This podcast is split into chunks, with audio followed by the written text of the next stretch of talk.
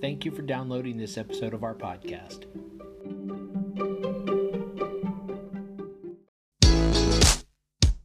Hi, and welcome to the podcast for Solomon Staircase Masonic Lodge number 357, where we talk about all things related with Freemasonry, including Hermetic teachings, philosophy, reason, spirituality, and much more.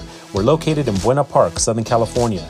Tune in as we continue to update our podcast with informative talks and articles for Masons worldwide and those who would like to inquire within.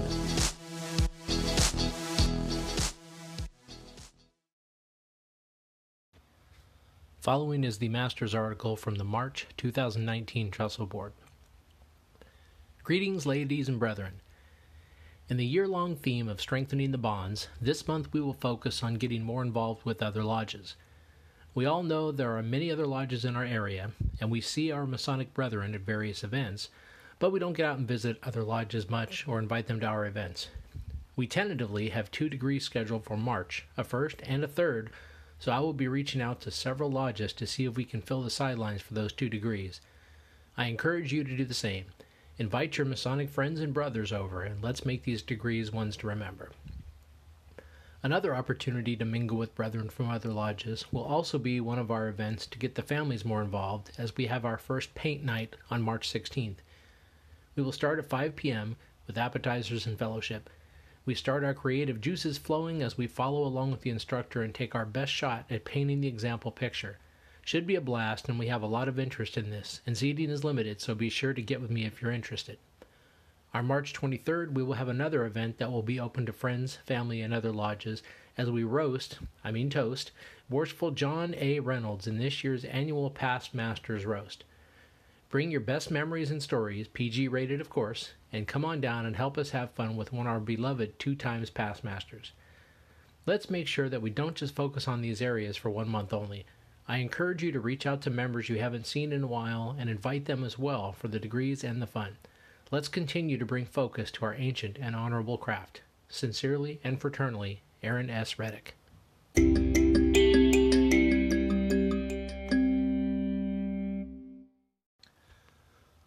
Speculative Freemasonry.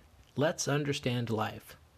Someone that is lied to holds onus for the acts of the one lying, but in the material world, to avoid repetitions, we have to draw a line somewhere. Randomness is a healthy and integral part of making a vibrant society, however, too much of it causes chaos. To discriminate between compassionately warm affections and cold blooded behavior, hence the need for a judiciary. The discrimination between the two is markedly prominent seeking genuine advice. Sainthood, divided into smaller chunks, soaked in civility, is Freemasonry. The executive power seeking direction of legislative authority is balanced by judiciary, the three lights of Masonry. Free will always effectively prominent in carving the path in the future based on the steps taken in the present, with historical guiding reflections of the past. Balance and symmetry are the outcomes. Best regards, Brother Shivam Sharma, Chaplain.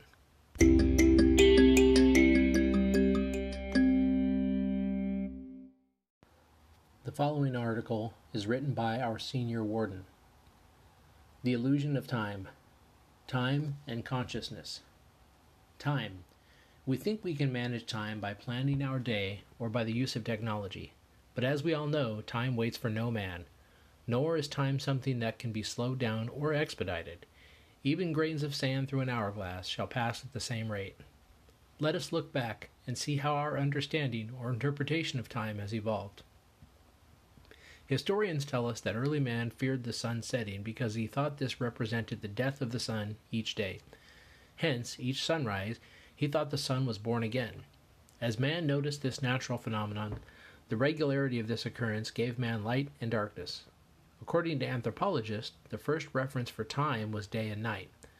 Unknowing to the sun's revolution, it was certain that man was powerless to this progression. Yet to the thinking man, he established a primitive idea of chronology, a concept to measure time in hours or events. No one can say at what point man grasped the understanding of yesterday, today, or tomorrow, or the knowledge of the past, present, or future. However, when man gained access to these dimensions, conscious life was radically transformed. Now, man had a way to determine the day, and by the invention of precise instruments and tools, man could measure time to plan for his own benefit and daily activity. Time became a basic element of daily life. Since the dawn of civilization, man has tried to understand what time is, even control its results. As ancient African philosopher and theologian St. Augustine of Hippo once remarked, I know what time is until you ask me to define it, and then I do not know. In modern times, it's clear that man has undertaken a way of life that accumulates daily tasks and how much we can accomplish within a day. All the while, time still passes at the same speed.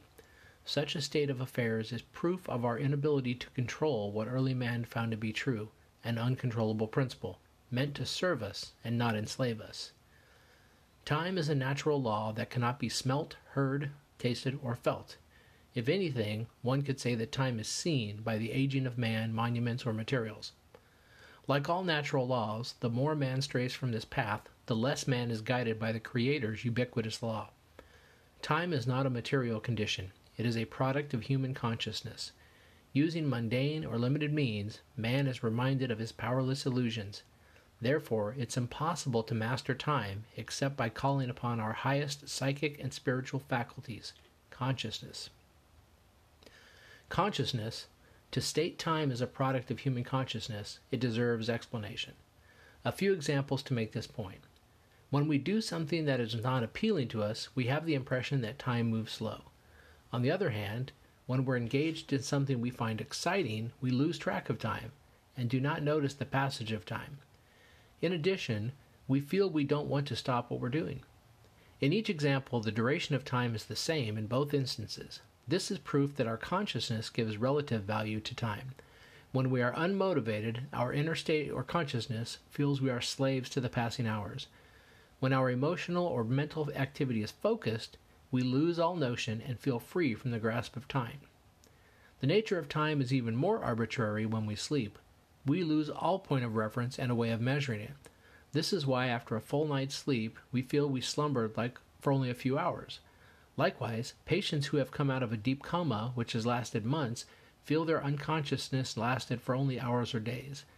Time is interpreted differently in each case by our consciousness. It is scientifically proven that our dreams have a duration of minutes, yet we feel our dreams last hours.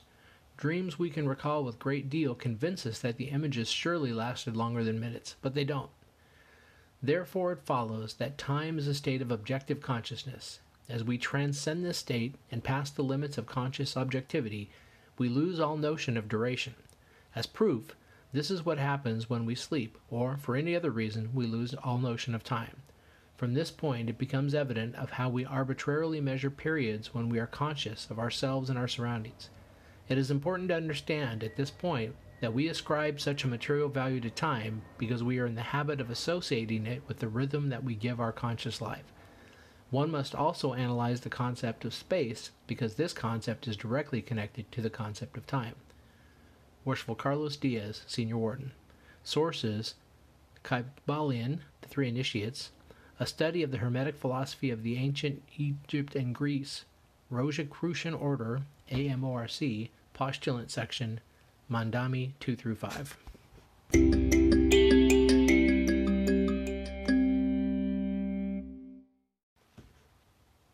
What is Solomon's Staircase?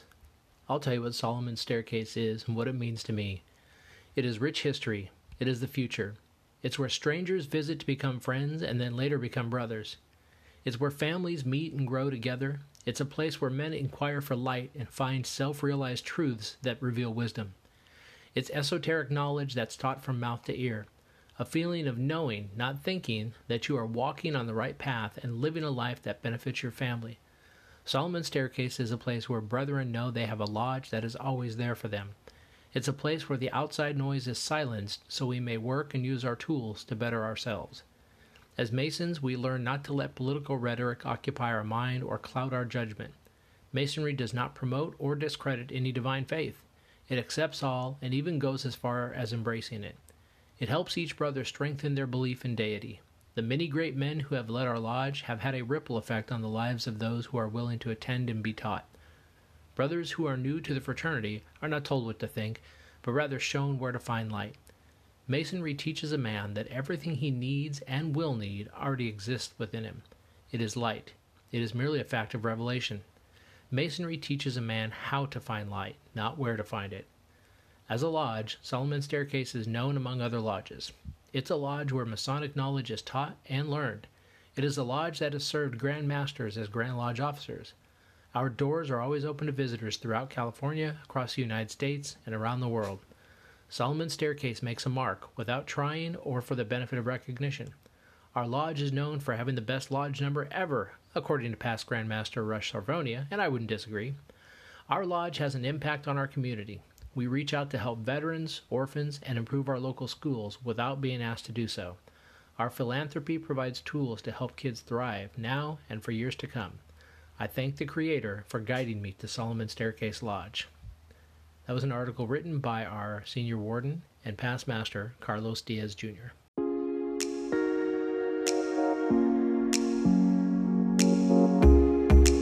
Thank you for listening. If you like what you heard, please subscribe and leave us a comment. We enjoy hearing from our listeners. If you really like what you heard, share this podcast with your friends and lodge members. Visit us online at solomonstaircase.org.